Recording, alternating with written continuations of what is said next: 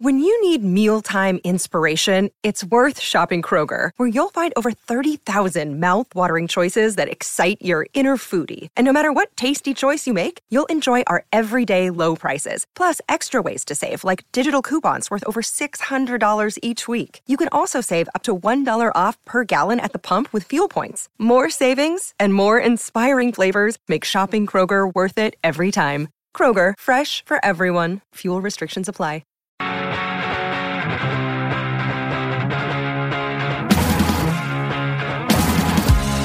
It's Bigfoot Collectors Club with Bryce and Michael.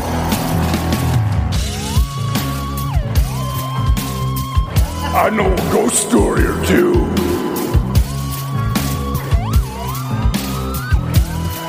Let's do this. Nova, the sheep is lying Nova.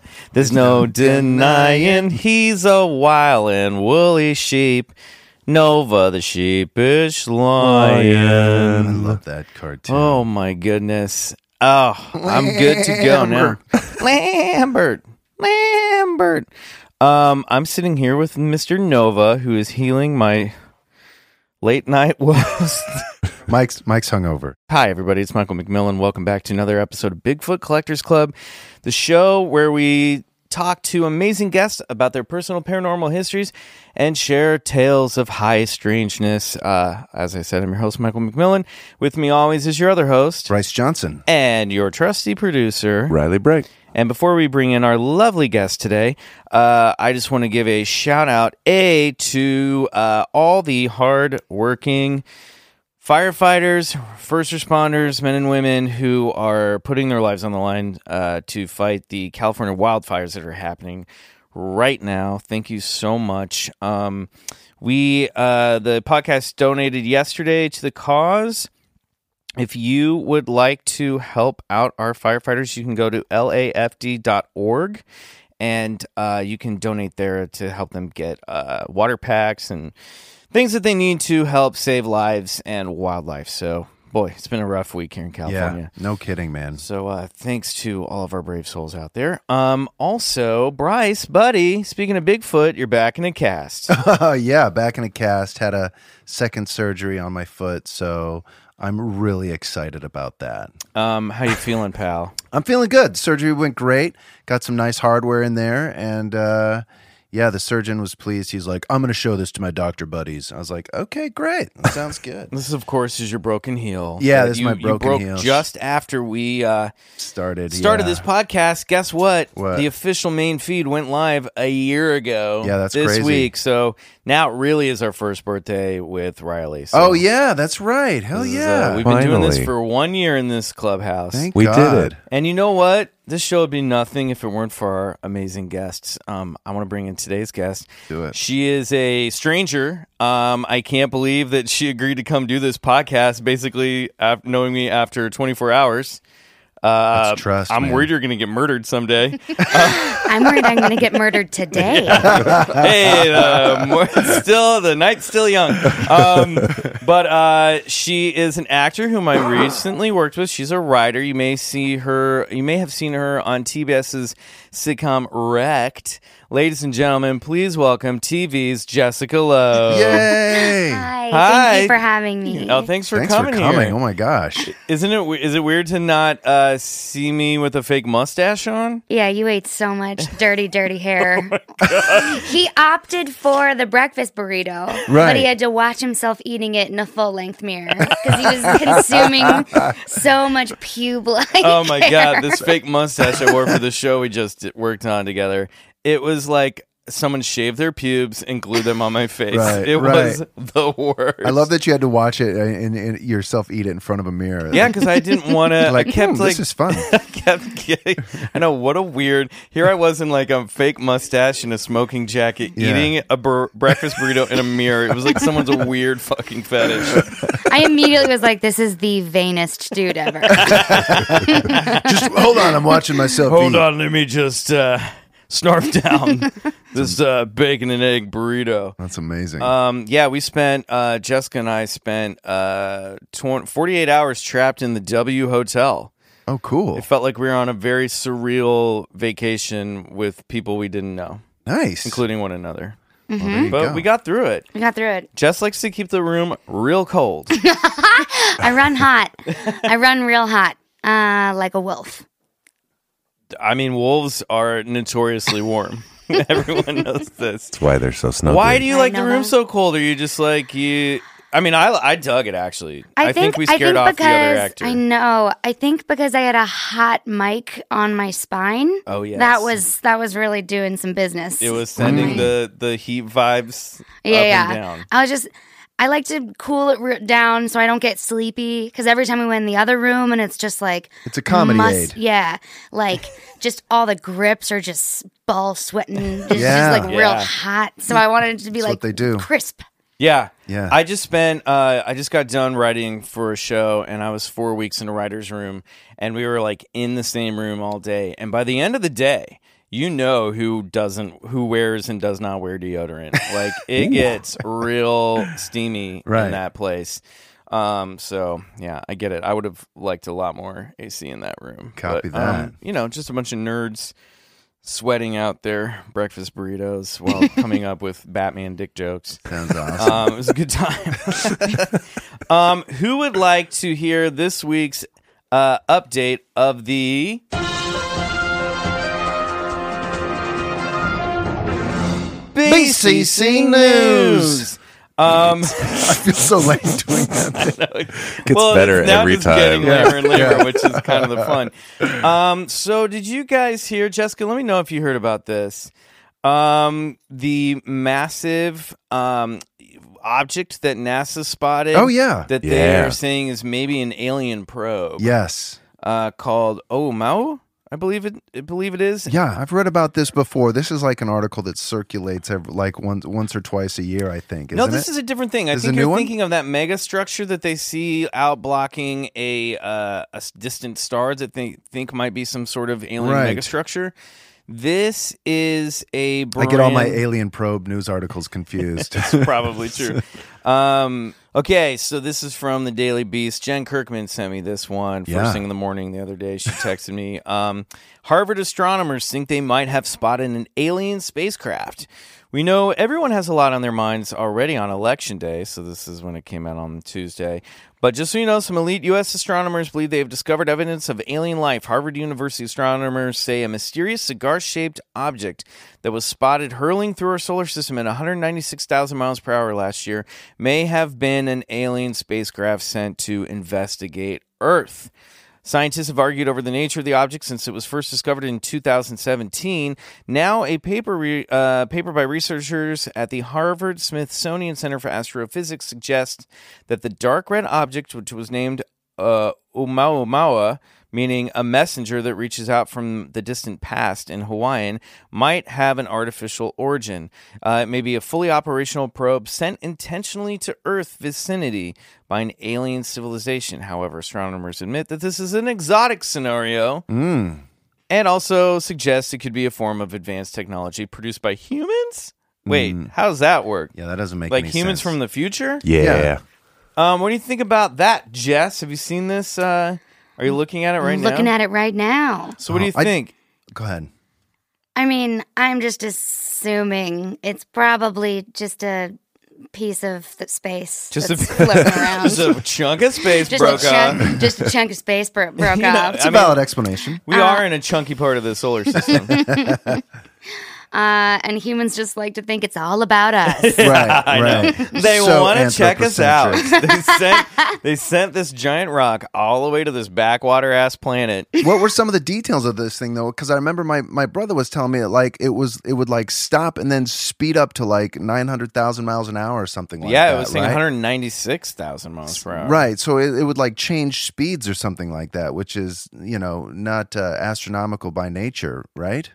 I don't think so, but I don't know anything about space. Yeah, So who knows? I just think it's kind of cool that I mean, how do they know? It's just a big space rock, right? I mean, I mean, things can change speed when they come into the interaction of other gravitational fields. Oh, that's true, I suppose. Yeah. so this is from the Independent. Uh, the Harvard scientists who suggested a piece of space rock might actually be an alien spacecraft says that the strange visitor doesn't look like anything we've seen before. Um, the research explored the unexpected movement of the rock and suggested it could be a quote unquote light sail, which was sent intentionally by aliens to investigate Earth. Um, this is bizarro.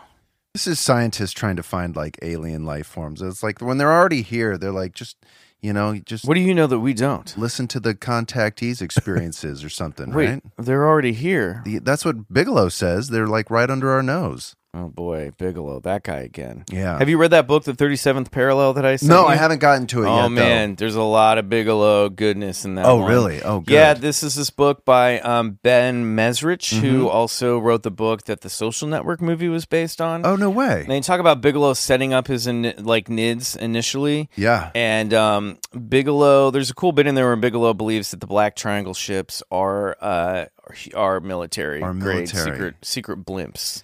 yeah, kinda cool. But that wouldn't make any sense of the uh, the Phoenix Lights black triangle. No, that doesn't. mean That's a different craft. That's totally These are the ones different with craft. like the like three lights on the bottom that people see with like a Right. center light. Okay, interesting. Anywho, um, let's get back out Yeah. Mm-hmm. of this realm and get back here on Earth with our friend Jessica.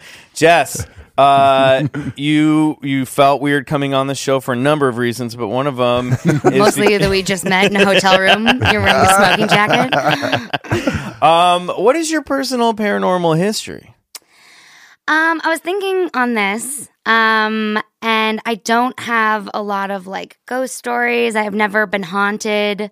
Um, I don't think. I mean, good. congratulations. Thank you so much. Yeah, um, that's it's- a good I thing. take it day by day, but I do remember there's one there's one story, and it relates to being an actress. Yes. Okay, great. So when I was seven in Albuquerque, I demanded that I get a Hollywood agent uh, to my parents. Oh, that's amazing. My- In Albuquerque? Yeah. Uh, my mom and dad were like, "N- "What are you talking about? Go go to your room." Um, but they let me audition for uh, like the local theater uh Uh-huh. troupe in Albuquerque, and my first production was "As You Like It." And I played Hymen, the goddess of love. Yeah, you did. Oh. Yikes! Um, and the production took place at this theater called the. So you're seven years yeah, old. I'm seven playing Playing Hymen. Hyman. Friends Yeah, were like, and I this was- acting career is going to go great. Yikes. Adults in this program. Or is Yeah. it- so you're the only kid. I was the only kid, and you're playing Hyman?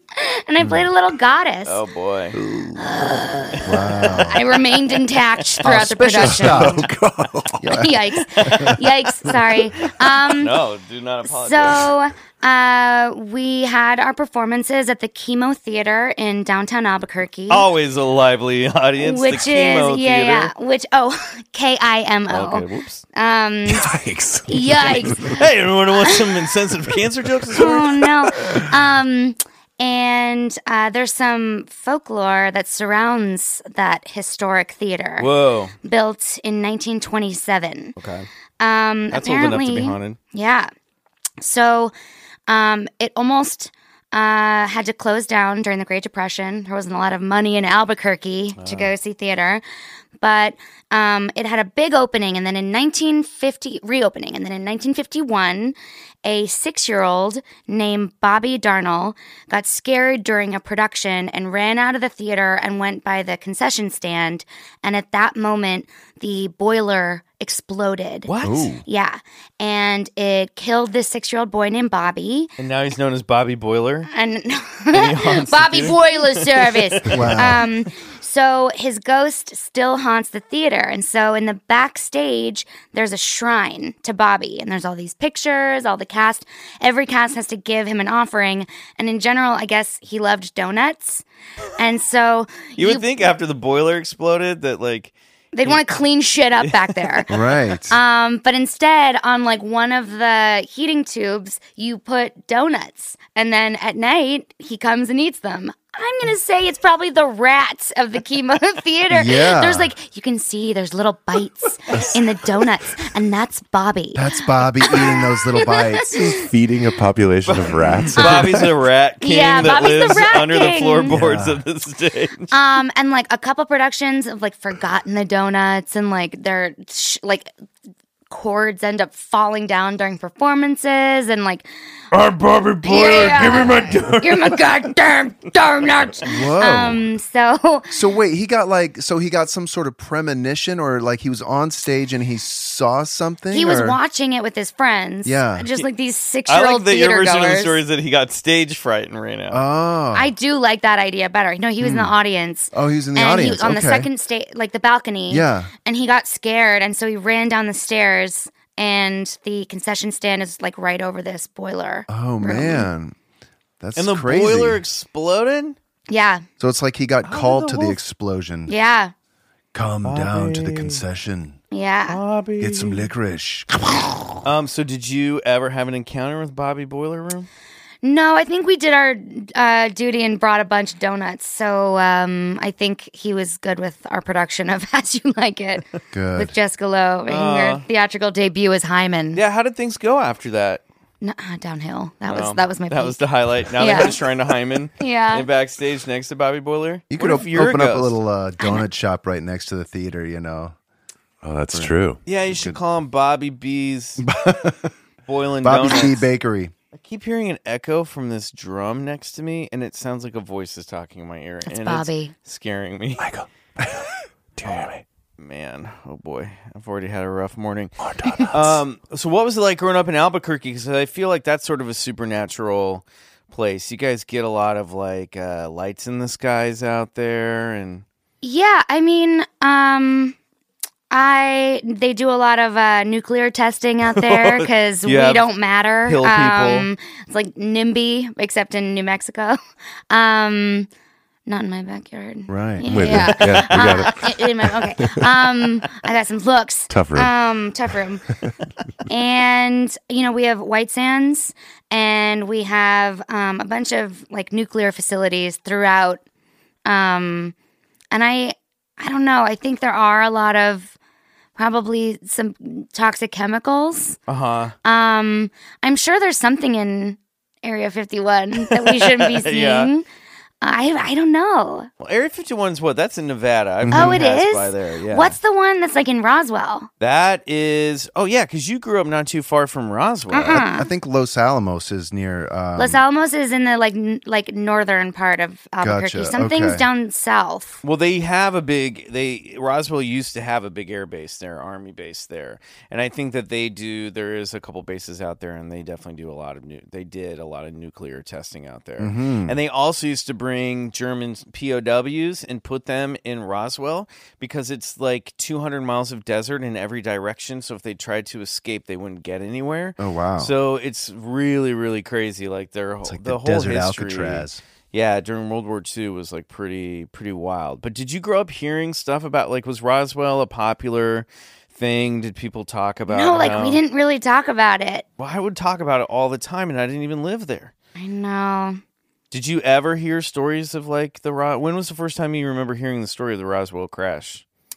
Um, I think probably around like seventh grade, we were looking at like aerial shots of of like around uh, New Mexico, and there's just like this one section that's like classified, and that like did pique my interest. Like you're not allowed to take a picture.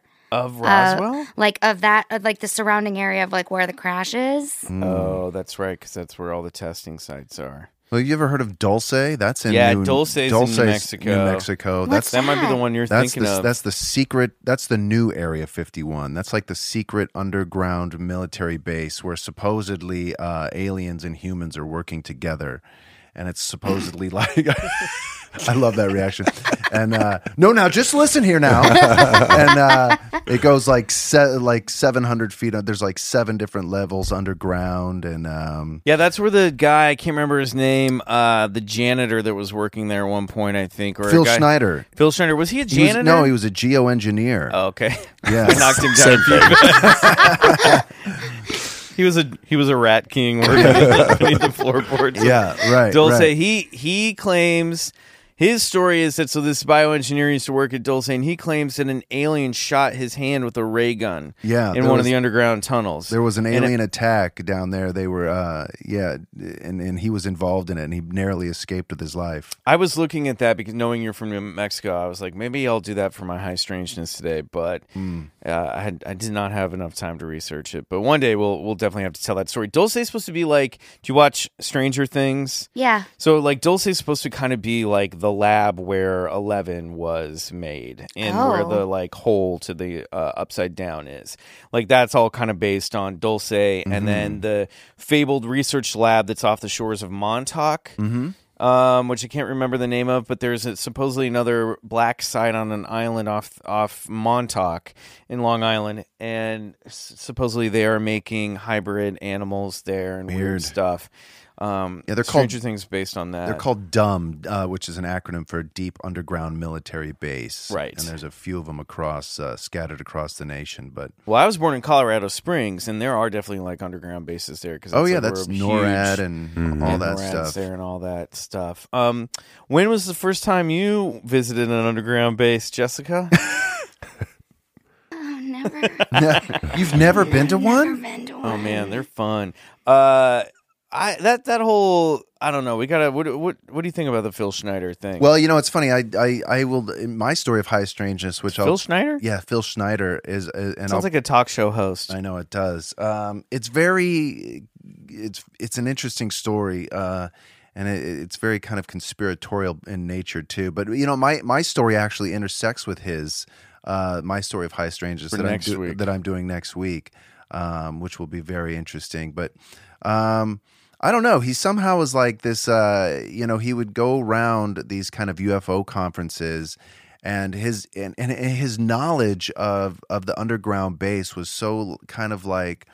Um, it's just like he knew all about it, and he had a, a lot of kind of information to back up his claims and stuff like that. So it made it made for a very interesting story. Not only that, the guy's like opens his shirt and he's like, "And here's where the alien shot me." And there's like a big chest wound, and and he would talk about like this kind of agreement that they had to um to work together with the aliens and and that the aliens were allowed to like you know um you know kidnap and abduct certain uh you, you know humans that was like part of the deal so that they could experiment on them it's very it's just like a very twisted and very dark kind of like story Um, I, I just googled Phil Schneider Dulce, and the first thing that popped up popped up is Phil Schneider is a total fraud.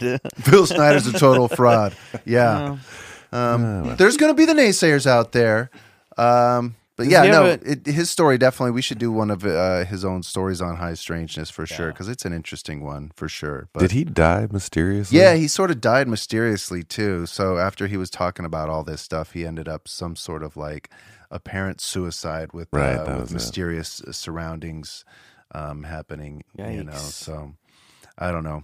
Who knows? Ooh, Ooh, good. good. Ooh, boy. Uh, Jessica, we have It's a new um, segment. yeah, we have a new segment called Michael has a manic breakdown in the voice of Popeye.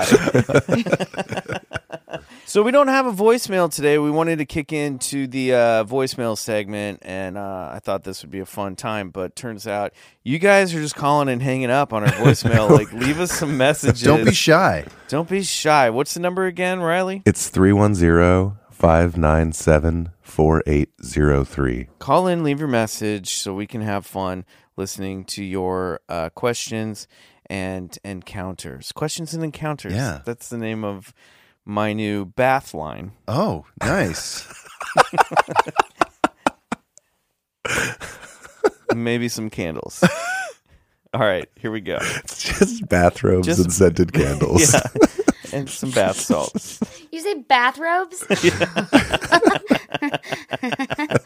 All right, uh, just get that mic close to you because you're up in the hot seat. This is a game that we like to call bullshit or believe it. Now, what I'm going to do is I'm going to go down a list of different things, and you're going to say bullshit if you don't believe in it, or believe it if you do. And if it's in between, you can you can use uh, intonal, you can use exp- you can be emotive with your words. Great, great, great. You know what I mean? But Yes. you only get to say bullshit or believe it. Great. And then we can circle back on anything you want to come back Like, to. uh, believe it. Yeah. Oh, just that was like great. that. That was perfect. Man, you're really good at this already, and you haven't even heard these. All right. Bad at this. no, you're not.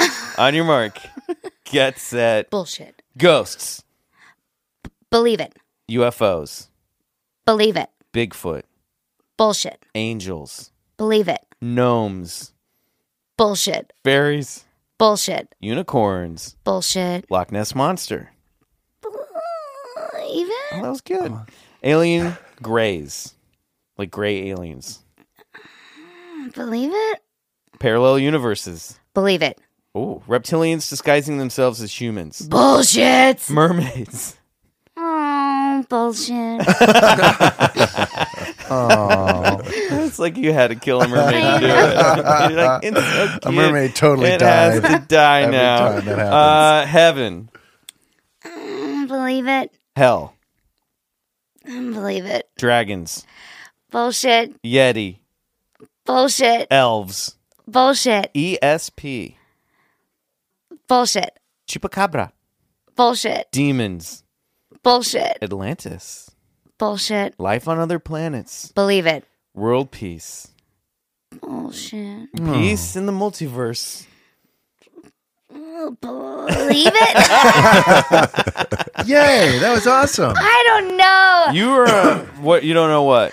I mean, there's some things where I'm like, I absolutely believe that there's no way we're the only intelligent life out there. Um, and like, like the heaven and hell stuff. I think it's not necessarily like you're you go to another place.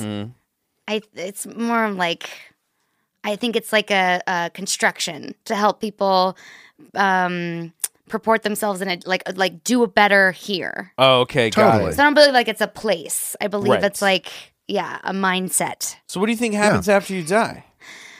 I think you just turn into worm food. Really? Well, Yeah. you believe in ghosts. But like I believe that God, worm There food. could- that is Baruto. Yeah, I know. Also, we can add that to the list of band names. Yeah. Worm food. I don't know. I, I feel like you. I don't know.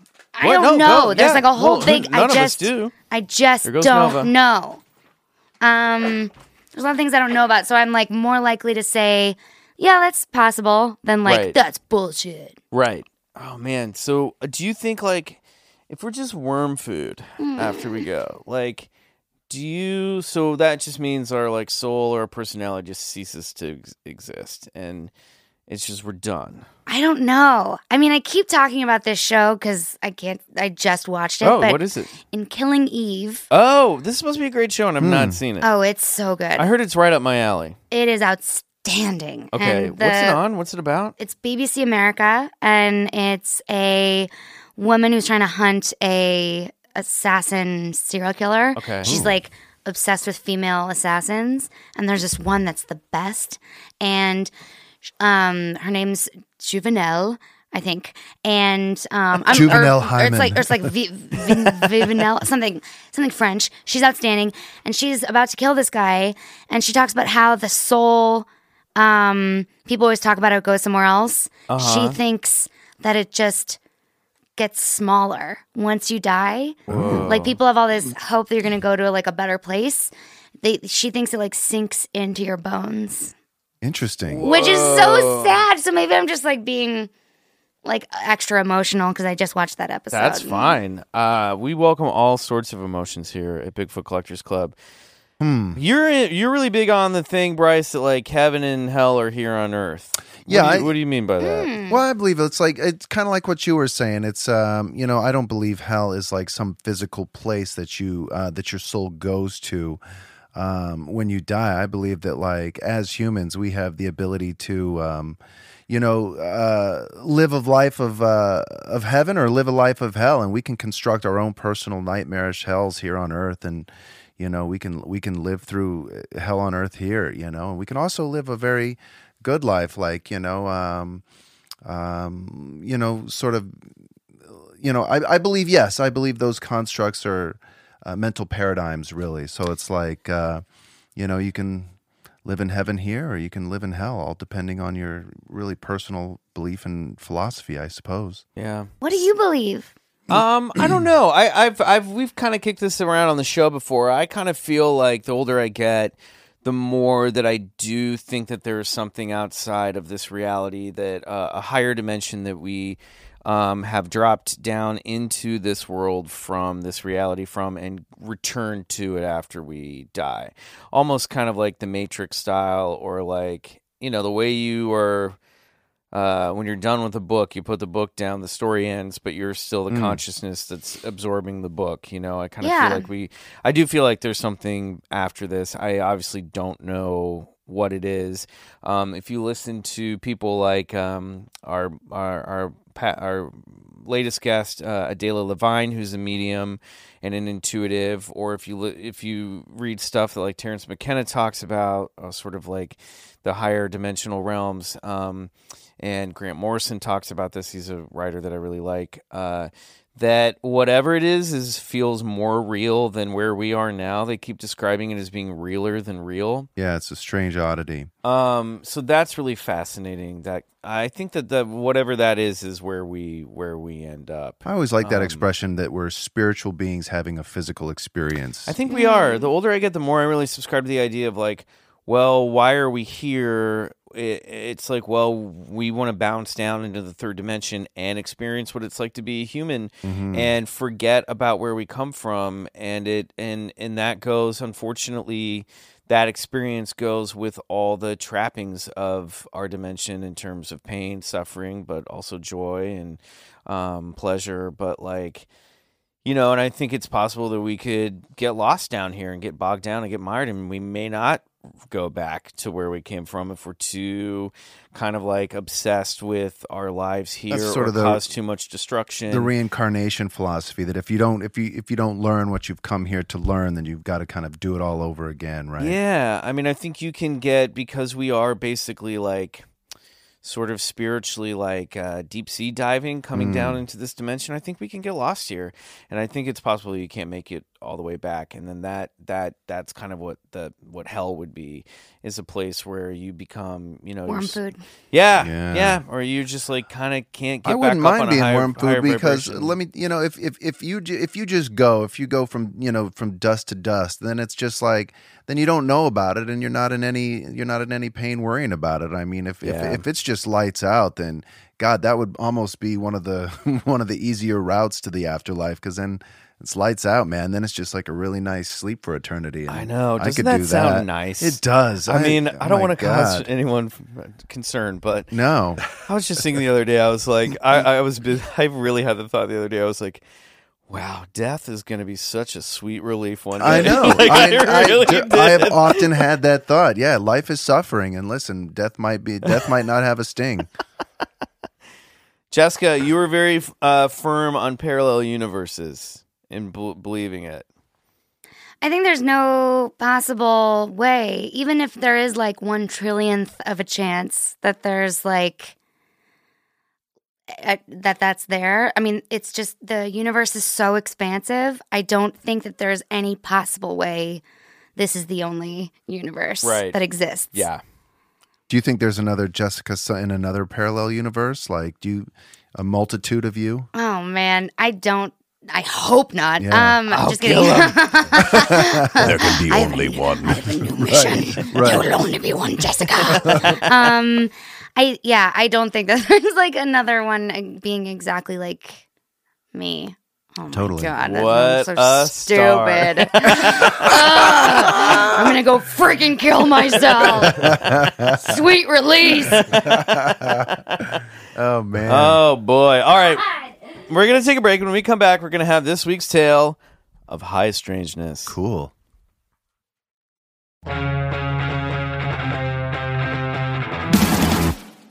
Uh, we're back here with Jessica, and we are going to dip into this week's tale of high strangeness. And uh, I got a weird one for you guys this week. Um, it's a controversial story, and it's mostly controversial in the UFO uh, community because it's probably, I'm going to say it straight out of the gate, probably a hoax.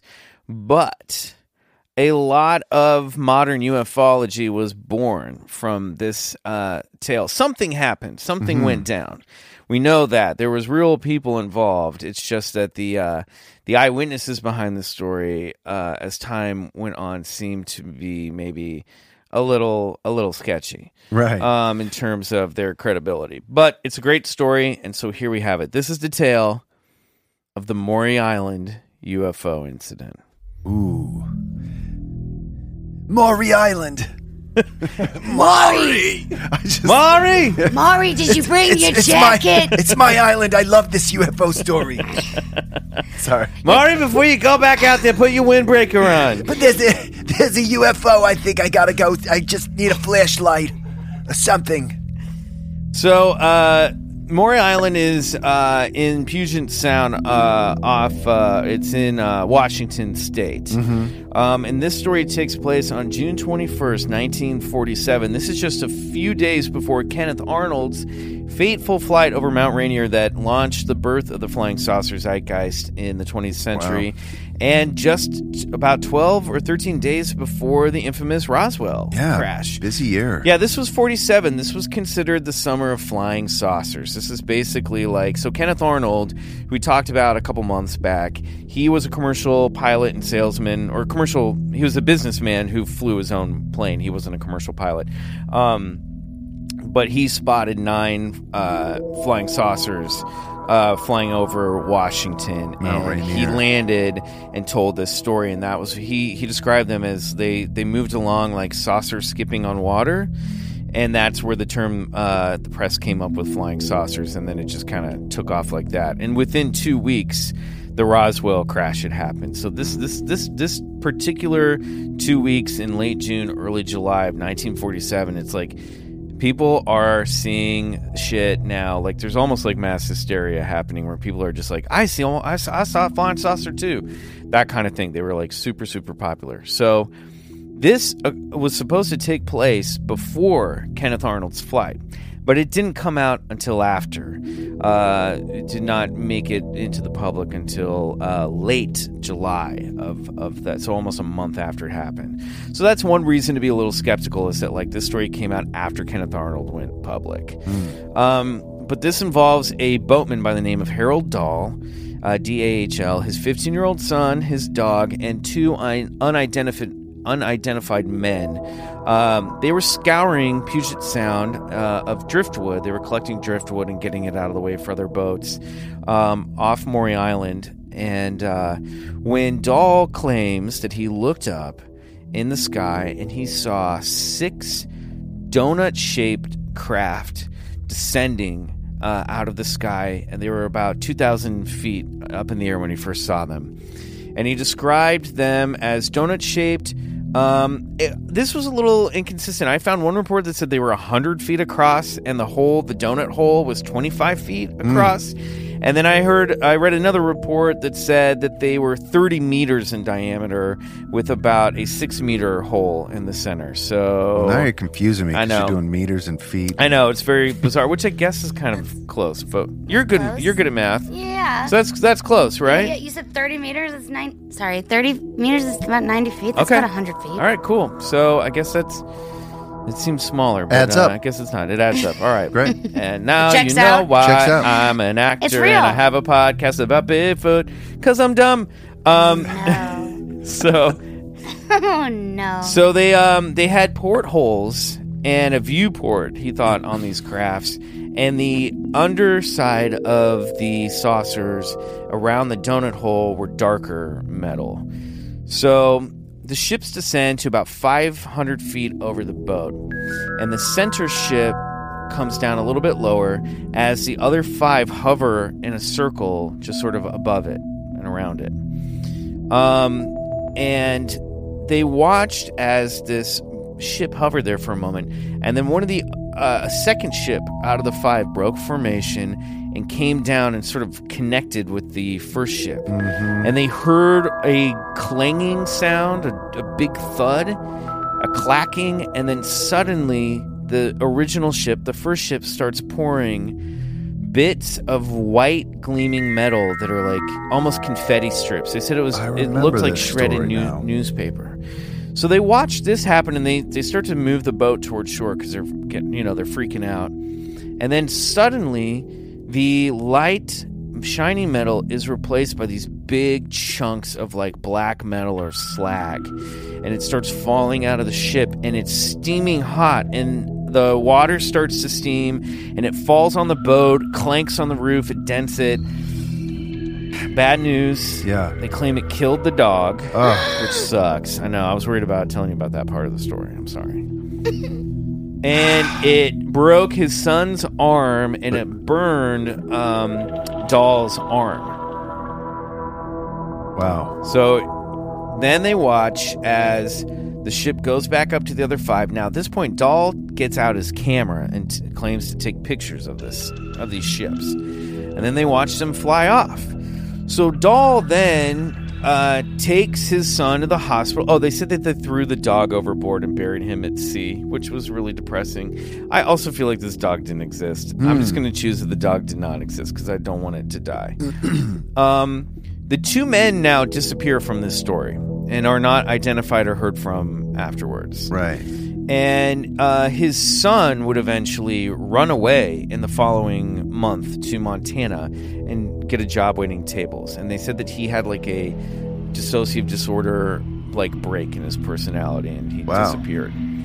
Went off, and then to, to just to Montana. Ju- He just went over to Montana. So um, the next morning, Dahl gets a knock on his door and he opens it to find a man dressed in a black suit driving a brand new black Buick sedan standing outside his door. And this is one of the reasons that I wanted to do this story. It's the first official appearance of a men- of a, one of the MIBs, a Men in Black, in a UFO story. So this is like right from the get go that we started having Uf- UFOs and flying saucers.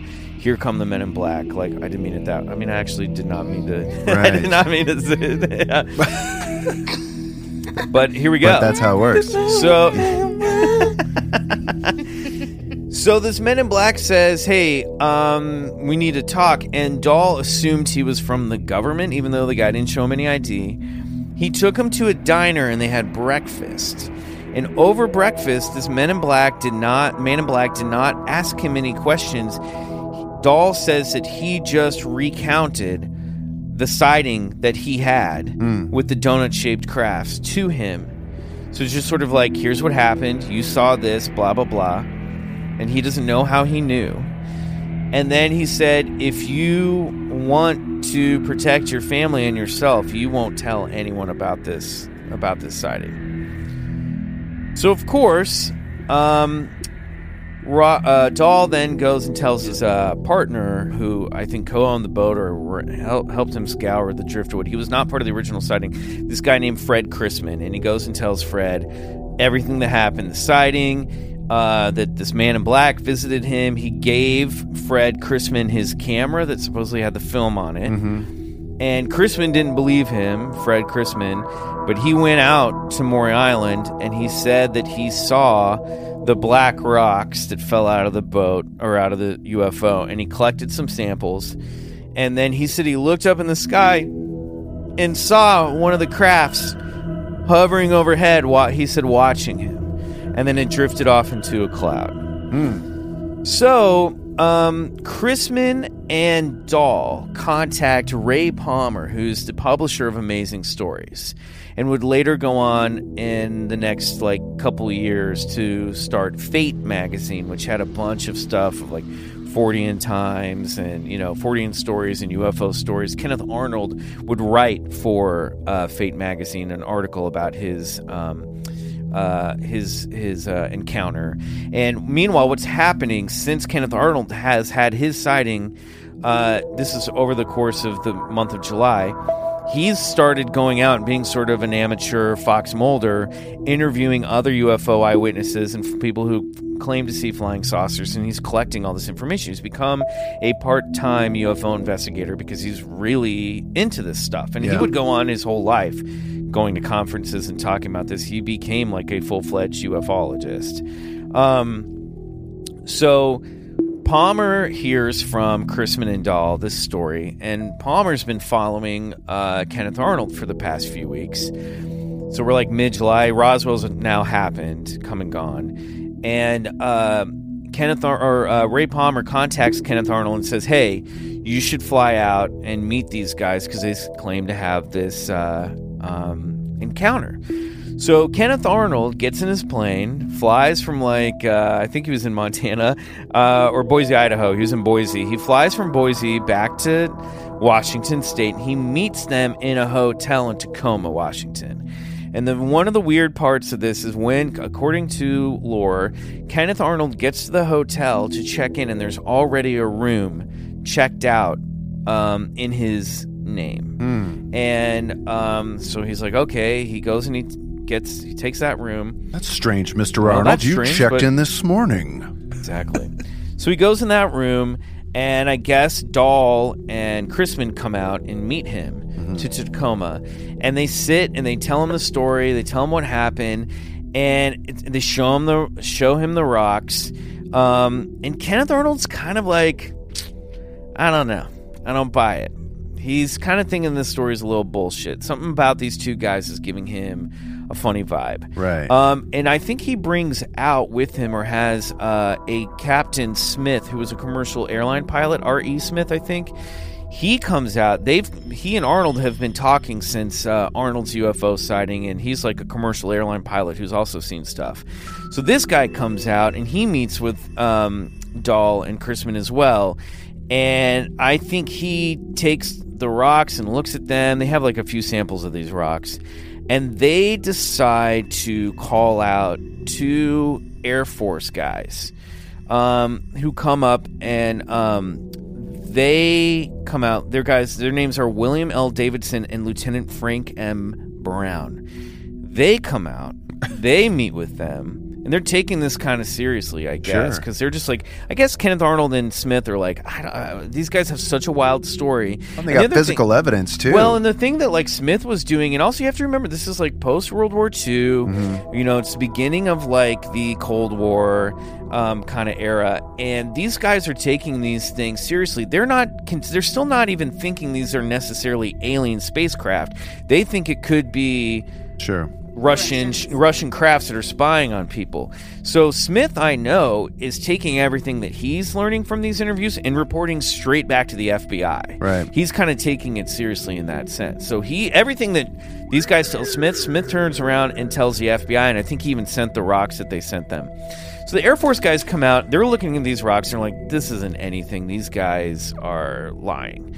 So but they take a couple of the samples back with them and the weird thing that happens is they're flying back after this meeting Yeah. Oh no. their plane crashes and they get killed I remember this whole now story. while this is all going down over the three or four days that they're interviewing these guys a anonymous source starts calling a, um, a reporter at the tacoma times called named paul lance and this this guy does not identify himself. He says he's a switchboard guy operator, and um, but I don't think there was any male switchboard operators at the hotel, so that was sort of like Hmm. that's why they think it was a lie.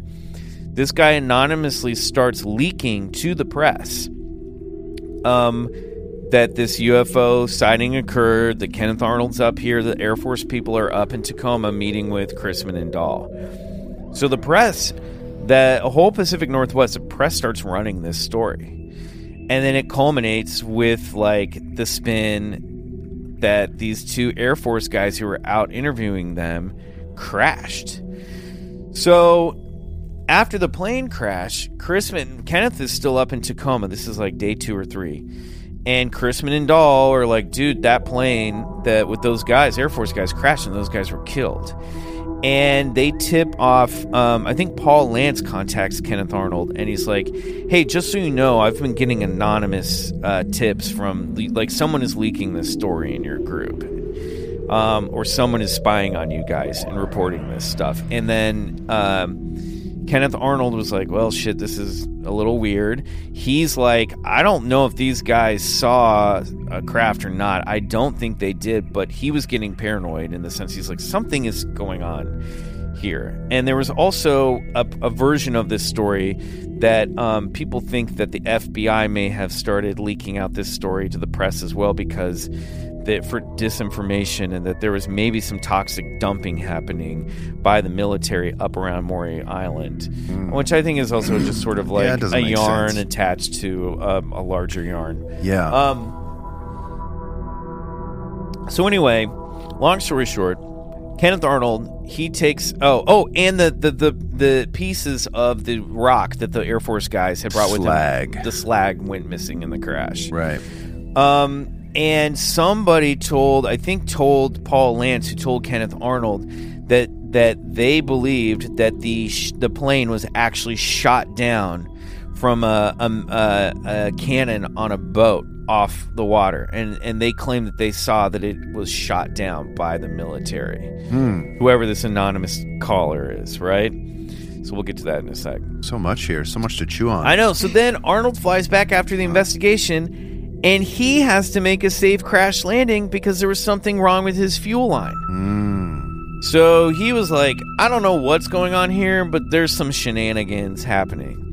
Now, my theory is that all of this was cooked up by Chrisman, Fred Chrisman. And because he had previously contacted Ray Palmer and Amazing Stories with a, with a wild tale that when he was fighting World War II in Burma, he had to fight a bunch of monsters in a cave that had ray guns. Okay. So he's already tried to get some publicity. you don't like that one? Well, how about this one? How about this one?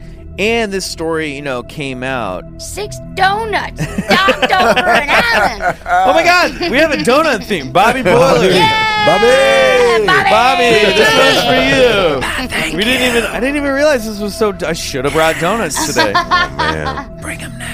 so I think Crispin cooked. I think Dolan Crispin cooked this whole thing up. Um, I just had a visual of like you researching, and then we're like, oh wait, cave monsters, ray guns. Wait Yeah, a yeah, minute. but what's crazy about it is like it has all of the elements of a UFO conspiracy cover up in this story. Yeah. Like Air Force guys mysteriously die. These people are like, you know, there's there's someone spying on them. A men in black dude shows up for the first time. And I, that's why I think it's a significant story in UFO lore because it's got a lot of the DNA of a modern UFO story. Now, sure. That now I'm not necessarily saying that means that all UFO stories are therefore fake, but you can start to see where the folklore kind of like gets its archetypes. It's all it's all within it's all crazily within this same four week period in 1947. Wild. between Roswell, which we still haven't done yet, um, Kenneth Arnold, and then this story, the Maury, Maury Island story, and then Men in Black would become fermented in ufology a few years later in 1955 with a book um, called uh, by Albert K. Bender. He was really into the Men in Black, and he wrote a book called "They Knew They Knew Too Much About Flying Saucers," where he collected stories of people being interviewed by Men in Black. He had his own MIB encounters. That's a whole other episode for another time. Yeah, John Keel was big on the Men in Black as well. Yeah. Um, a c- crazy. a- Uh, uh, um, uh, what do you call it? Notation to this story is that Chrisman, Fred Chrisman, would later be called in as a witness in the JFK trial. Oh my god. Um, he was like subpoenaed to uh, talk about one of the suspects or a witness. I can't. I didn't really go down that rabbit hole. But he's connected to JFK conspiracies theories. People. Some people think that he's been a CIA agent from the beginning, just uh, spinning like disinformation and confusion. Um, it's a crazy story. It's really weird. I I, I kind of fall into the bullshit category on this one how dare you? but I I love it. I love donut chips, shaped chips. yeah. I like. I don't like dogs dying. No. That's no good. Right. But uh, I love me some MIB. I love me a conspiratorial breakfast, and you know I don't know. It's a good story. That's the Maury Island UFO incident. Wow. Well done. Thanks. Well told. So what do you think? Jess, we ask all of our guests, what the hell was that? What the hell? What the hell was that? I mean, I think everything is a freaking government conspiracy. Do it's all, you? yes. Are you really into that stuff? I think those motherfuckers are always up to no good. Hell yeah. And they're just doing some bullshit over those islands, probably Yeah. getting rid of toxic waste in some beautiful place, some fishermen saw. Yep. Um, and then they perpetuate the UFO thing. So it's not like our government is poisoning our waters Well, I have to tell you, I and like fucking up maneuvers. Like Right. they were trying to do like some maneuver and then they docked too close and then they almost crashed, but like their part of their planes fell into so. the Do you think they ocean. had donut shaped planes? No. Like so I don't know about that part. Right. I think it might have been I don't know how close it was. Might Right. have been an optical illusion, like with the water reflecting into the sun. Sure. You know what makes You me can't trust those optical illusions. they are- get you every time. Have you ever seen those videos of the UFO videos where they where where it's like some like um UFO releasing that slag that you call it like No. You haven't seen those? Well, I've seen a few videos of like UFOs and they're like, you know, they're dropping some sort of like element and and it like sparkles and and uh, Weird. yeah, so it's like it kind of like, you That know, that's tracks. not Yeah, it tracks a little bit for me there. Um Well, after the plane crash to kill the two uh, Air Force guys, um, Chrisman, I, I neglected to mention, Chrisman and Dahl started to retract their story. yeah. Um, but later they claimed it wasn't because they were taking the story back. It's because they wanted to stop talking about it because once those two Air Force guys crashed, whether Shit got real. whether it was real or not, it freaked them out, and they believed it enough to think that maybe, or the, or so they claimed that they were like, okay, we're Listen, going to stop talking about two this Air shit. Force guys aren't just gonna like grab some like materials um, unless they're like seriously interested in and bring it back to their base. You know what I mean? It's yeah, not- that's what was interesting is they said in the story they said that oh, Yeah, this I is just guess we'll take your aluminum. rocks they, they were back. like this is just aluminum yeah. or some slag from a nearby quarry, but then um then they uh they still took it back with them.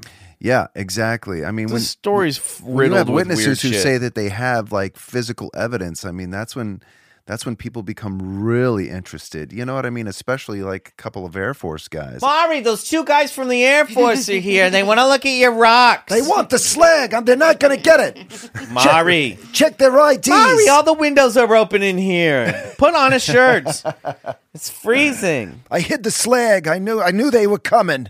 I had precognition. I like I didn't I, I'm fascinated to find out, Jess, that you're so paranoid of- from the by of the government. Yeah, that's good. You should be. They're up to no good.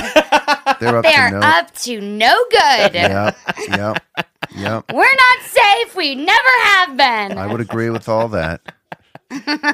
Oh my god. My favorite part of the story is how you were really focused on doing a scalp massage for yourself so that you didn't puke into your Starbucks. you were just just Oh, it's slowly just a slow tempo rub. temple rubbing. I was like, I got to get through Have you this. ever have you ever got to the Story. point like we've been doing this for a year right now? So it's like th- that's like fifty two of these like s- crazy stories. Sometimes I'll be getting to one and I'll be like doing that too, like what am I doing? what am I We're doing? all a little Maury from time to time. yeah, totally. Jess, I gotta ask you. We haven't asked this question for to a guest for a long time. Uh, we used to have a segment on here called Collectors uh, Club, Collectors Corner. Yeah. You've just heard us be weird for like uh, almost an hour. What is the shit that you're weird about? Like, what are you into? Like this? Do you collect anything, or do you follow obsessively certain shows? Or I don't know. Is there, did you ever have like a weird hobby like this where you're just like, people don't understand, but I do. Um no, and that's like the real tragedy of my life is I'm just like ve- except I'm like the government's bullshit. um I I mean, acting was a big thing, obviously, because you wanted Yeah. to do it since you were a little goddess. yeah, yeah, yeah. It was a little tiny little goddess. Yeah. Tiny little intact hymen. Um it's so gross. I, it's like I, I hear what Bryce is talking about, and I'm like, sometimes I hear myself halfway through one of these stories, and I was, and I am like, what am I doing? And that's probably when the temple rub starts to happen. Oh my goodness. Oh my gosh. All right. Well, it's been another lovely session in the Bigfoot Collectors Club.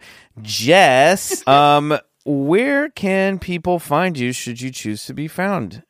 Um, just I'm I'm just gonna be caretaking this beautiful white dog. Oh, I know. Um, I am on Instagram Yeah. Uh, as Jess Marlowe, uh, it's hard to spell. J- Do your best. J E S S M A R L O. Here's the It's not that thing S's sound like F's and Oh. L's sound like O's. So sometimes it sounds like I'm saying Jeff Marl. Wait, Maybe you we should need to start talk- another Instagram. Wait a minute. Yeah, call Jeff, Jeff Morrow. Oh, I can have It's just both. a side It's project. all the things that Jeff Morrow's doing, and you play Jeff Morrow. You like tuck your hair up into a hat.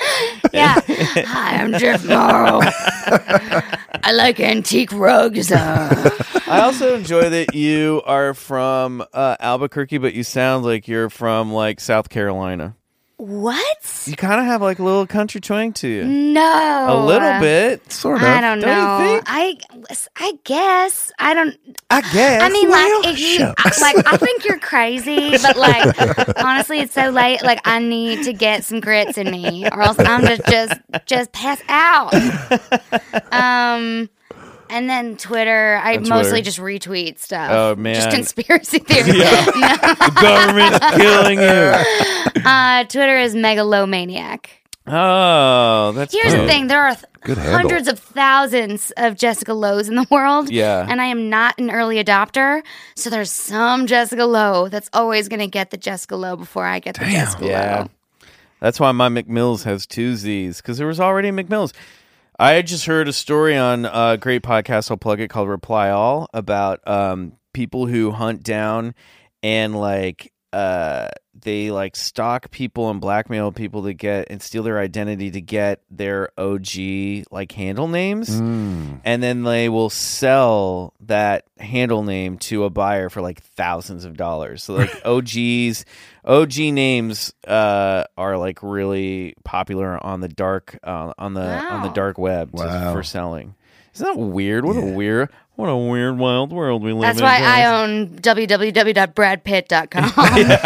I'm just waiting for someone to buy it out from I bet under It's me. that- coming. I bet you could sell that, That for a payday's cool coming. 150 at least. We want two hundred eighty-seven dollars. Yeah. um, Bryce. Um, s- God, I did it again. I looked at Riley and I called him Bryce. You Uh, did do Riley. that. Well, I mean, he's there too, so Right. it can work all either good. way. Riley, uh, Spindrift is going on tour soon, correct? Yeah, we leave on Wednesday. All right. Well, this uh, this episode airs on Wednesday. we leave so- today. Yeah. So where are you guys going? Where can people come find you guys? Uh, well, the tour's built around this festival we're playing in Austin called the Saturnalia Festival. Oh, cool. uh, which is a cool psych rock festival. So we're doing shows on the way there and back. Uh, but yeah, we're uh, just playing throughout the Southwest, um, making our way to Austin and back. So if you're in that region, we're doing about eight shows. So Great. We'd Yeah. love to see you. Come check out that. And uh, Bryce, anything to plug for the kids? No, just uh, follow us on Instagram at uh, Bigfoot Collectors Club, um, and we're also on all the social media accounts. Yeah. Leave us a review on iTunes if you like what we're doing, and uh, if you're really interested in some of our other material, follow us on Patreon. Yeah. Oh, please do, and please, please, please review us on iTunes. Um, it really helps us. Uh, we're trying to get up that list. And one more time, call us at 310 Yeah. 597 4803. We won't pick up, but don't be scared. Don't hang up. Yeah, We- don't hang up. We're leave not a going to pick message. up. You just leave a message. We're leave a just going to story. air you on our podcast. we might we might not if uh you know well it depends on if you hang up or not exactly. um all right well thank you so much to our guest jessica lowe for Thank being you, here Jessica. today you're wonderful Thank you for having me. Always Um, welcome back. it's gonna be really weird when we never speak again after this it's been a fun three days being your At least you didn't get murdered. I'm gonna I'm gonna send you sassy dance videos. I would love sassy and then dance just like vids. a bunch of dogs being pet. Oh, that's Aw. great. Now this is we're already friends, I can tell. Um, so thank you everybody listening. Uh, we love you guys. We'll be back next week with an all new episode of Bigfoot Collectors Club. Oh no, he's puking. He's puking. puking. That is 100% agave puke. Pure, pure agave. You're a god.